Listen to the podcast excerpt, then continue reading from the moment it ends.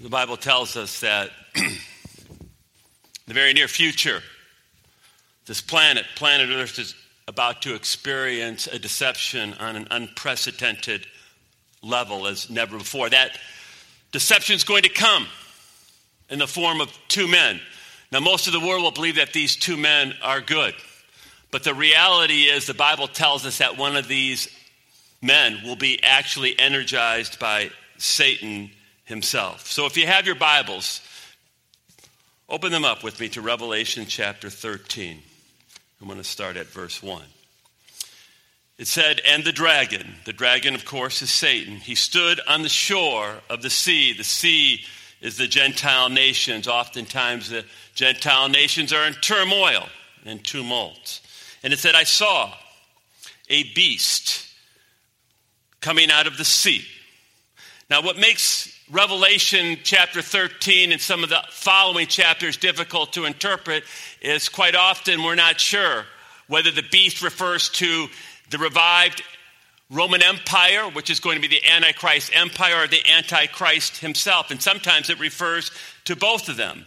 But what I find interesting is we're going to see the beast rising out of the sea, which means that the empire will be Gentile and the Antichrist will be Gentile. Also, notice it's referred to as a beast. You know, we are going to look at the Antichrist as a beautiful figure, a, a great politician. We're going to look at his empire, the New World Order. We're going to think it's a fantastic empire. But notice that God calls it a beast. And you know, one of the prayers that I pray every morning for myself is, oh God, God, please let me see things as you see them, not as the world sees them. And I don't want to live in deception. And I saw a beast coming out of the sea. He had ten horns. Horns in the Bible equals power and seven heads. And the question is, what are those seven heads referred to? Context, context, and context. Verse 2 will tell you that, but certainly Daniel in chapter 7 will also tell you that. And these seven heads refer to the seven great empires that God has recognized on planet Earth. They are in order. Egypt is number one, Assyria would be number two, Babylon would be number three, Medo Persia would be number four, Greece would be number five, Rome would be number six, and the revived Roman Empire is going to be number seven. These are the only empires that God actually recognizes biblically. And it said that it's also going to have 10 crowns on his horns, meaning there's going to be 10 future rulers coming.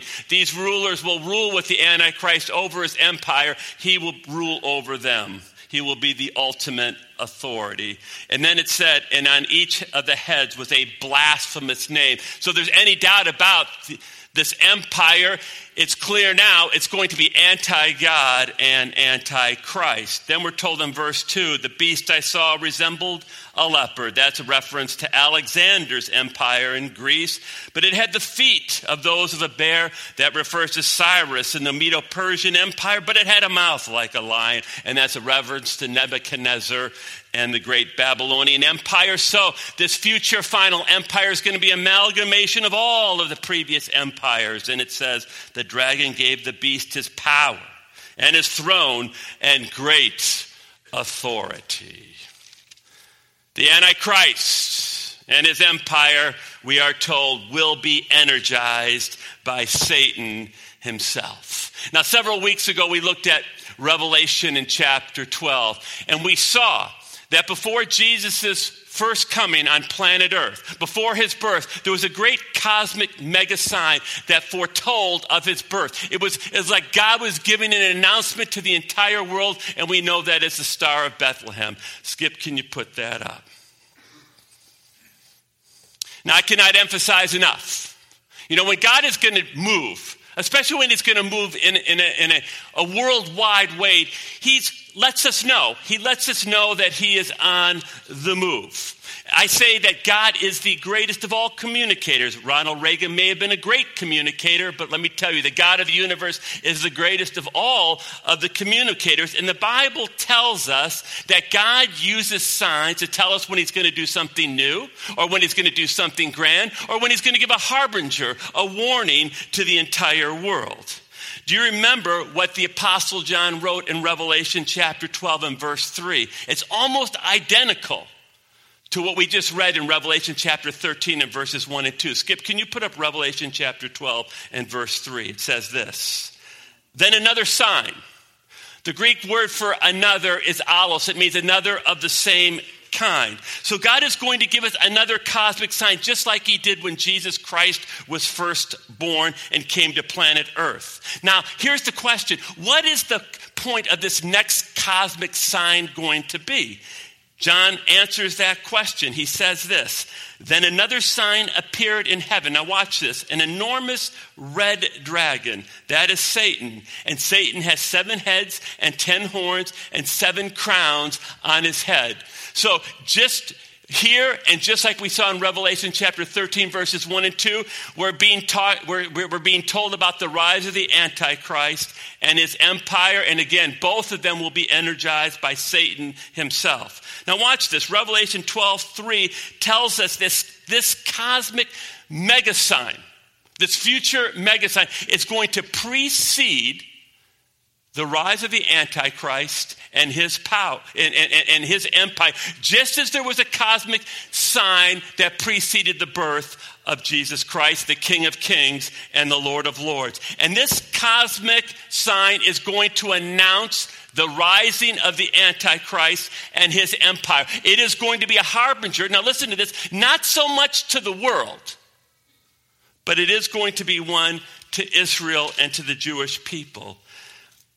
We looked at Revelation chapter 12. And in Revelation chapter 12, you see that Satan hates the Jewish people. Satan hates the Jewish people. And you know why Satan hates the Jewish people? Because from them came the Messiah. From them came the Messiah, as it said in Genesis chapter 3 and verse 15. It's the great messianic promise that Satan would wound the heel of the Messiah, but the Messiah would crush the head of Satan. And Jesus, 2,000 years ago, crushed Satan. He destroyed his power and he destroyed his authority at the cross and his resurrection. And Satan absolutely hates the Jewish people. Have you ever wondered why the Jews are the most persecuted people on planet Earth? There is no rational reason why people hate the Jews so much. Have you ever thought about that? There's no question. They are the most hated, persecuted people to ever live. It's not rational. The only reason why it's so is because there's a malevolent being behind that persecution, prodding mankind, and that is Satan himself. And I find it interesting I find it extremely interesting that when the Antichrist rises with his empire, the Jews are going to experience a persecution on a level they never experienced before. They are going to make, the Antichrist and his empire are going to make Hitler and, and, and, and Nazi Germany look like choir boys. That's how bad the persecution is going to be. And if you're reading the news, it's sad to hear this, but it just blows my mind as though I watch the world turn against the Jews. It's so sad we don't understand the Abrahamic covenant. But let me tell you, anti Semitism is picking up in the world again. You, you, just read in Russia, you just read in the Middle East, in Europe, even in America, in South America. And that is tragic. But God is going to give a warning to the Jews. He is going to give them a cosmic warning sign before the great persecution of the Antichrist and his empire arrive. He's going to give them a warning that's going to happen. Now, the question is what kind of sign, what kind of cosmic warning is he going to give? I mean, what would the Jews recognize? Well, it certainly wouldn't be in the sun and the stars because the Gentiles looked there. But one place the Jews do look is the moon. Is the moon. In fact, the reason why the Jews look to the moon is because their seven great feasts, their seven great convocations are based upon the lunar cycle, the moon. Skip, can you put that up? You see four of the great convocations, four of the great feasts in the spring and three in the fall. There's seven of them. The first one, by the way, is Passover, which is prophetic of Jesus' first coming, and the last is Tabernacles, which is prophetic of Jesus' second coming, and in particular, his millennial reign. And as many of you know, I've talked about the blood moons of 2014 and 2015. Uh, and a blood moon is, you know, very simply a full lunar eclipse. And what gives you that blood moon appearance is you have the sun, you have the earth, and then you have the moon. And as the sun's rays go through the atmosphere of the earth, it filters out all the colors of the spectrum except red. And so the moon appears in this red hue. Now, when we talk about, you know, uh, a blood moon, it's not that unusual. Even a tetrad, you know what a tetrad is? A tetrad is a series of four blood moons in a two year period. That's really not that unusual. But what is unusual is to have a tetrad, four blood moons in a two year period where they fall on Passover and tabernacles, Passover and tabernacles. In fact, that's only happened four times in 2,000 years. Skip, can you put up that chart? It's interesting enough, the first tetrad of blood moons to happen on Passover and Tabernacles, Passover and Tabernacles, was at the death of Jesus Christ. Very intriguing. Now, now you have to understand, I am, a, I am a high skeptic. Anybody that knows me knows I'm terribly skeptical. What I find interesting is almost 90, over 1900 years passes before the next tetrad, the series of blood moons. And they happened on 1949 and 50. And interestingly enough, you say, well, what happened then? And of course, what happened then is one of the greatest miracles of all. The Jews got their land back after almost 2,000 years being kicked out brutally by the, the Romans in 70 AD, where they just decimated Jerusalem and kicked them out of Palestine. A miracle of all miracles happens. The Jews get their land back in 1949. They become recognized officially as a state, and a series of blood moons occurs. And then, very shortly after that, another set of blood moons occurs in 67 68. What happened in 67 68? We know it as a miraculous six day war, and the Jews get Jerusalem back. And then all of a sudden, we're going to have another series of blood moons in 2014 and 2015. And what I find intriguing again is again, I'm a high skeptic, and I want you to know that there's not going to be a set another blood moons, tetrads, for another 500 years that follow on Passover tabernacles, Passover tabernacles. So I've got to ask myself, you know, the Jews do recognize the moon. I've got to ask myself, is this potentially, you can make the decision yourself, but is this potentially the cosmic warning that God is giving the Jews of the rise of the Antichrist and his empire? I'll leave that up to you. You have to make that decision for yourself. But one thing I'm going to tell you is I am firmly convinced that the Antichrist walks the earth today. You may say, well, that's an outrageous claim, and how can you make that? I'll tell you how I can make that. Because the Antichrist Satan has his man every generation. Satan has his son every generation. You see, he doesn't have omnipotence. He does not know God's timeline. He does not know when he is going to be given free reign in that last seven year period. So he always has his man ready. Who was the last man in the last generation? We absolutely know who it is. It was Adolf Hitler in Nazi Germany. There is no question that Adolf Hitler was possessed by Satan himself. And it really almost looked like, you know, Hitler and his empire was going to be the Antichrist in his empire, but it wasn't. But I am absolutely convinced that the Antichrist walks today. And the Apostle John tells us there's going to be something to distinguish him. So if you have your Bibles, look with me again at Revelation chapter 13, starting at verse 3. It says, One of the heads of the beast seemed to have a fatal wound, but the fatal wound had been healed. The whole world was astonished and followed the beast. Men worshiped the dragon because they had given authority to the beast. And they also worshiped the beast and asked, Who is like the beast? Who can make war against him? The beast was given a mouth to utter proud words and blasphemies and to exercise his authority for 42 months. He opened his mouth to blaspheme God and to slander his name and his dwelling place and those who live in heaven. He was given power to make war against the saints and to conquer them. He was given authority over every tribe, people, language, and nation. All inhabitants of the earth will worship the beast, all whose names have not been written in the book of life belonging to the Lamb that he was slain from the creation of the world.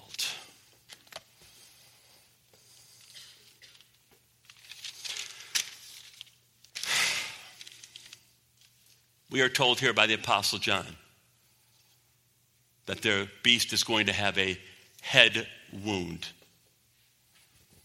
You know, the question is is he talking about the empire that's to arise, or is he talking about the man? I think the answer is actually both. You see, most people believe that the Roman Empire died over a millennia ago, that it's gone, that it no longer exists. Biblically, that would be untrue. Biblically, the Roman Empire just became dormant. It continued to exist throughout Western culture, and I've talked about this before. It's continued to exist throughout its politic. It's continued to exist also just uh, through architecture and whatnot.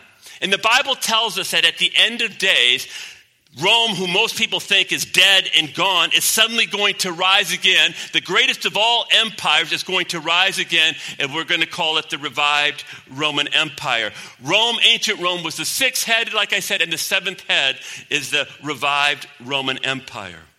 Now, the revival of the Roman Empire, you know, has been a dream of many, many great politicians. In fact, here are just a few of them. Charlemagne in 800, he tried to revive the Roman Empire. He called it the Holy Roman Empire, but he did not succeed.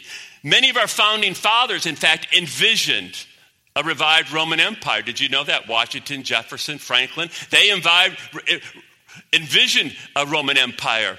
They thought classical Greece and classical Rome were the greatest uh, civilizations ever. And if you go to Washington, D.C., you will see all of the architecture looking very Romanesque. There's a reason for that. There's a reason why one of the branches of government is called the Senate. There's a reason why our national symbol is an eagle.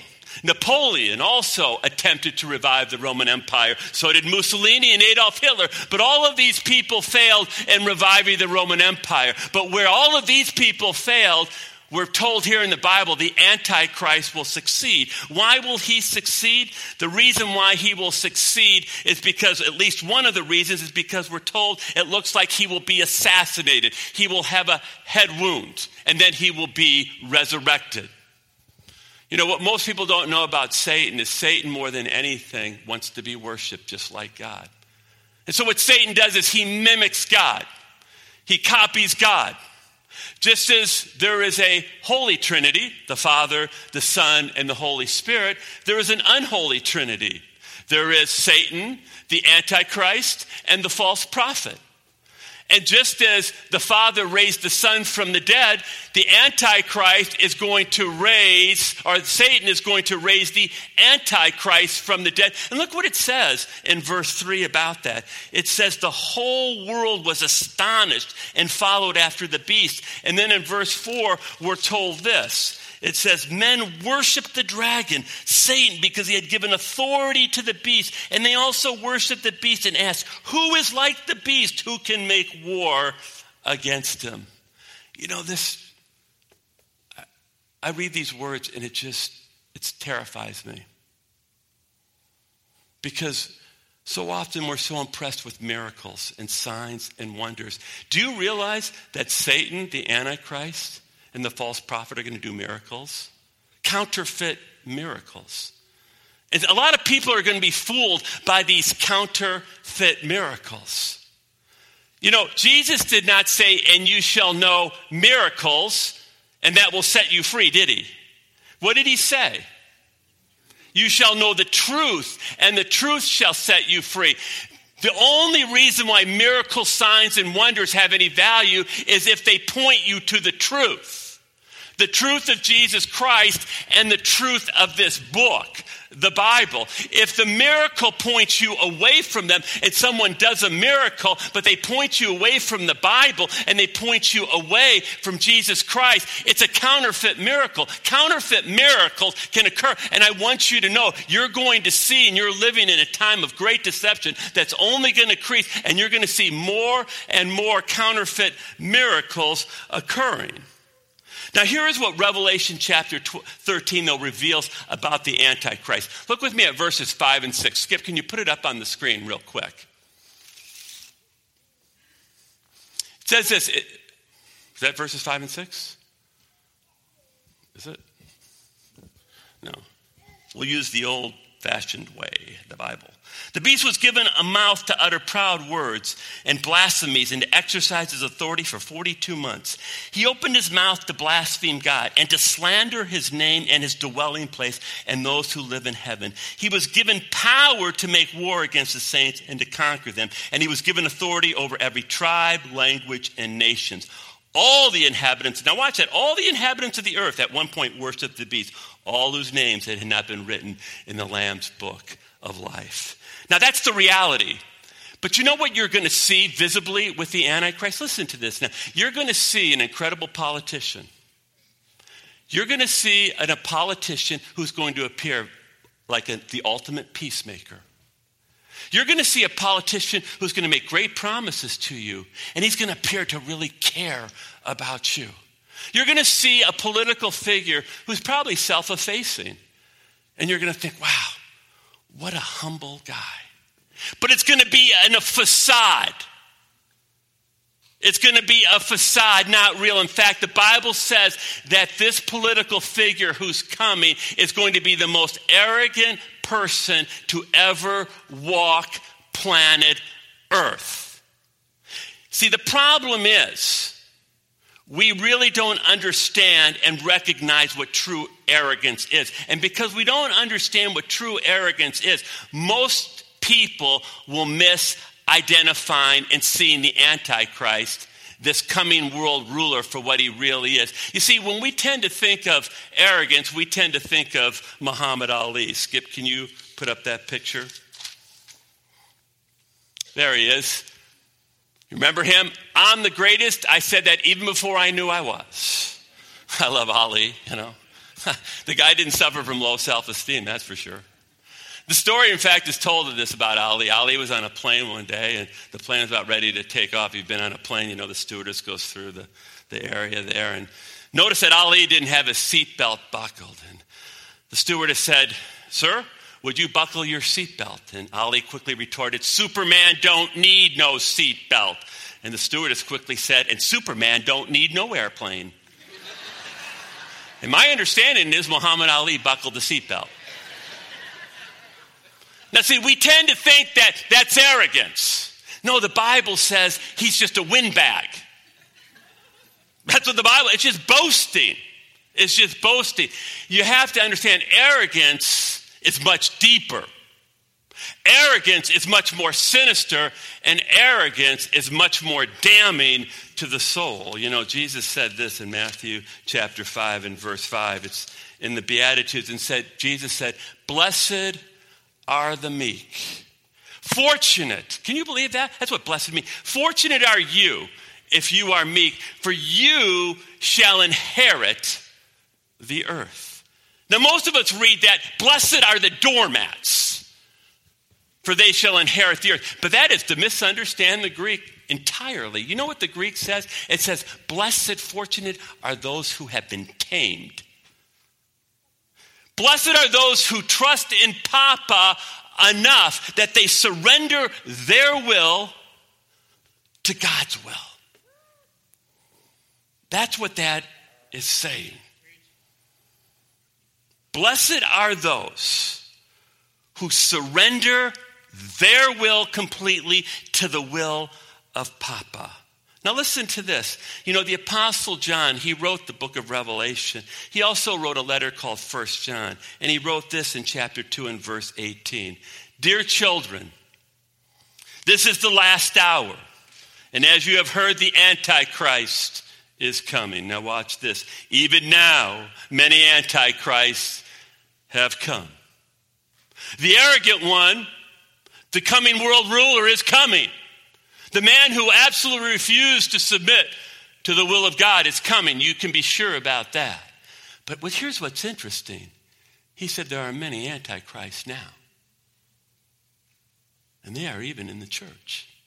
Did you know that? They are even in the church. You say, well, what are you talking about? I'll tell you what I'm talking about. There are many now who are teaching and preaching that you can receive Jesus as your Savior, but He doesn't have to be Lord. That is arrogant. And that is, in fact, heretical. So here's the challenge this morning W.C. Fields. Skip, can you put him back up? You know, W.C. Fields, I introduced him to you couple weeks ago. Some of you might remember W.C. Fields. He was a great comedian in years gone by. You would think the guy would have been kind of a happy guy, right? Kind of a happy man. The reality was he wasn't. In fact, W.C. Fields was an alcoholic.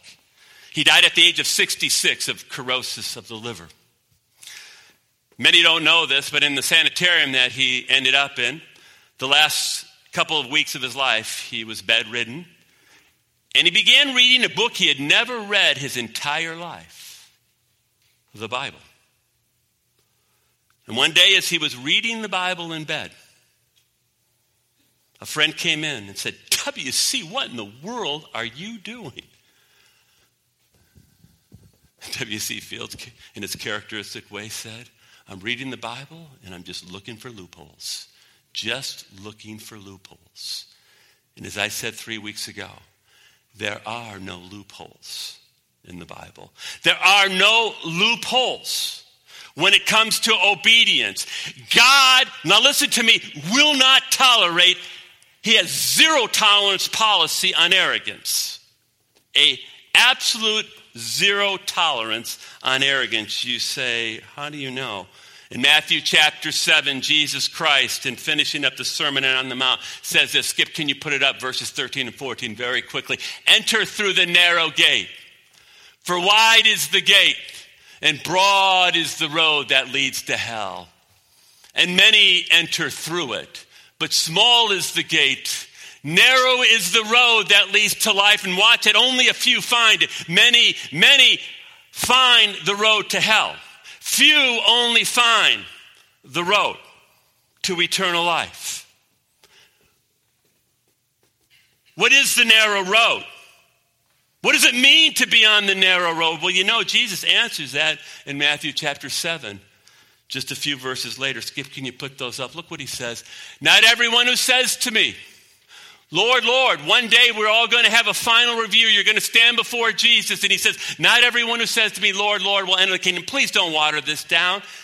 I only do this because I do care about you. I do love you.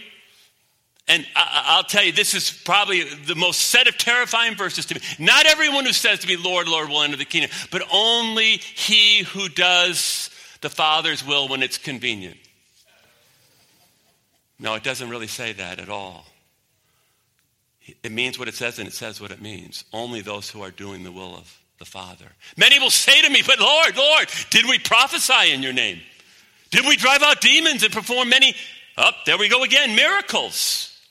Then I will tell them plainly, I never knew you. Away from me, you evildoers. I want you to know. See, what confuses people is there are religious people. No, there are religious people, and they do religious things.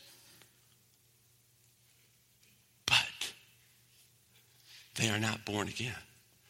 Born again people see, do the will of the Father.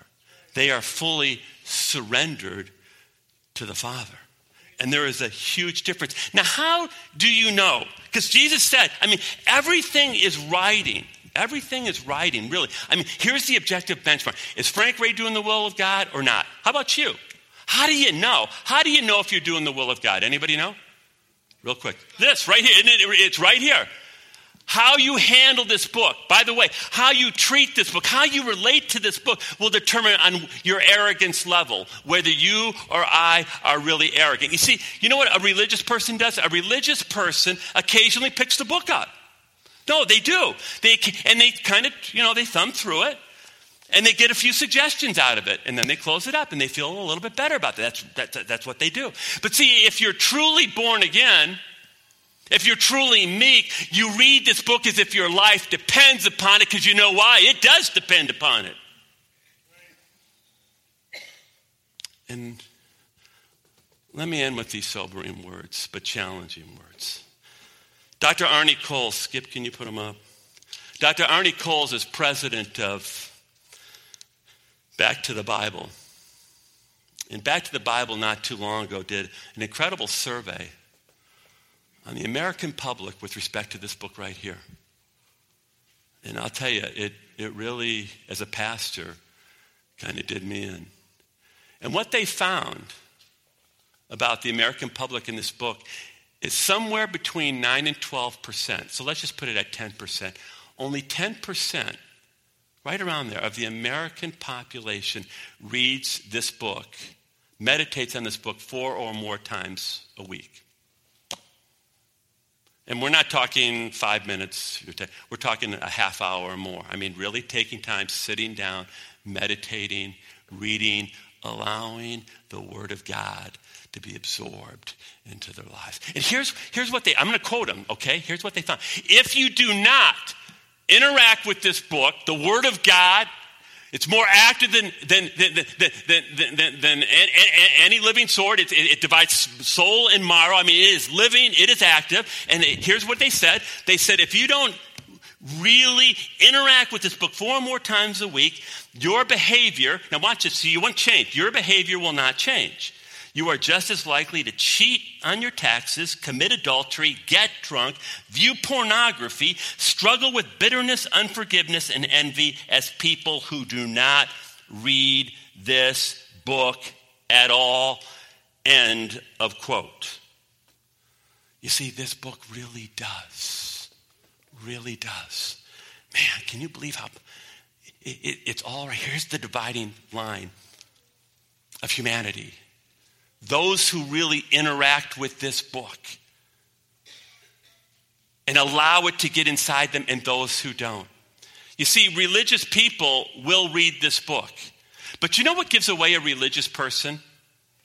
You know, I mean, religious people can do a lot of Christian things. But you know what really get, you know, just shows a religious person for what they really are, their true colors? There's two things they can't do pray You'll find that they do not pray. I'm not talking about those quick arrow, prayers in the car. Oh, Lord, you know, help me get to work on time.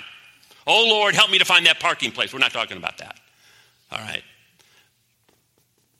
They can't, they do not really pray for any extended period of time, and they don't read this book with any regularity. See, you can't mimic. So religious people give themselves away, they tip their hand that way. See, in the end, of, in, in the end, a religious person is still really surrendered to themselves. They're still in control of their own lives. But you see, a meek person, a born again person, gives themselves away because they are now saying, I no longer own myself. And you, what you'll see them do is they're dying to read this book. And they begin to sit down and they begin to read this book. See, this is how God speaks to you. And then the Holy Spirit will begin to speak to you. He'll begin to apply this. He'll begin to bring things to your, to, you know, to your mind that you, maybe you need to repent of. Maybe you need to deal with. Maybe He's asking you to do something. And it becomes an interaction. And see, as, as you begin to do that, the Word of God gets inside you. It begins to change you. It begins to make you stronger. You begin to have a greater faith and a greater hope. And that's the person who begins to overcome Satan and the world and the flesh. This is the person who really becomes a vibrant witness for Jesus. And that's what it's all about. That's why we meet here Sunday morning. That's why we meet in small groups. That's why we keep challenging you respect to the truth and to prayer to hearing from the living God. You get stronger and you get stronger and you get stronger. You do change. You can overcome. I want you to know you can overcome. I'm going to challenge you. It's, your, your very life's going to depend upon it as you go through. And you see the coming weeks and the coming days are what's going to be happening here in the coming months. So let me ask you this question in closing What does your prayer life and what does your interaction with this book say about you. Father, we live in precarious times. We live in fearful times. We see what's happening. We just saw what happened in, in France. I think all of us deep down know it certainly will be coming to the shores of America. It's not if, it's just when. You also speak of a world that's in tumult economically, and we see that. And you tell us that out of the ashes of all of this will come a new world order. and a coming prince, but he won't be a prince. How can we stand? How can we stand against a world that's turning against the truth in Jesus? And you tell us the only way ultimately is for us to be in the truth and allowing the Spirit of God to take that truth and make it come alive to our souls. And I'm asking right now, I'm crying out, God, that you will give each one of us a passion for you that will supersede every other earthly passion that we have, and that you will give us an unceasing desire to meet with you regularly, reading your word, and just seeking to hear your voice. That's what prayer, hearing your voice for our lives. May you speak to our hearts now as we close in this final song. I ask in his name.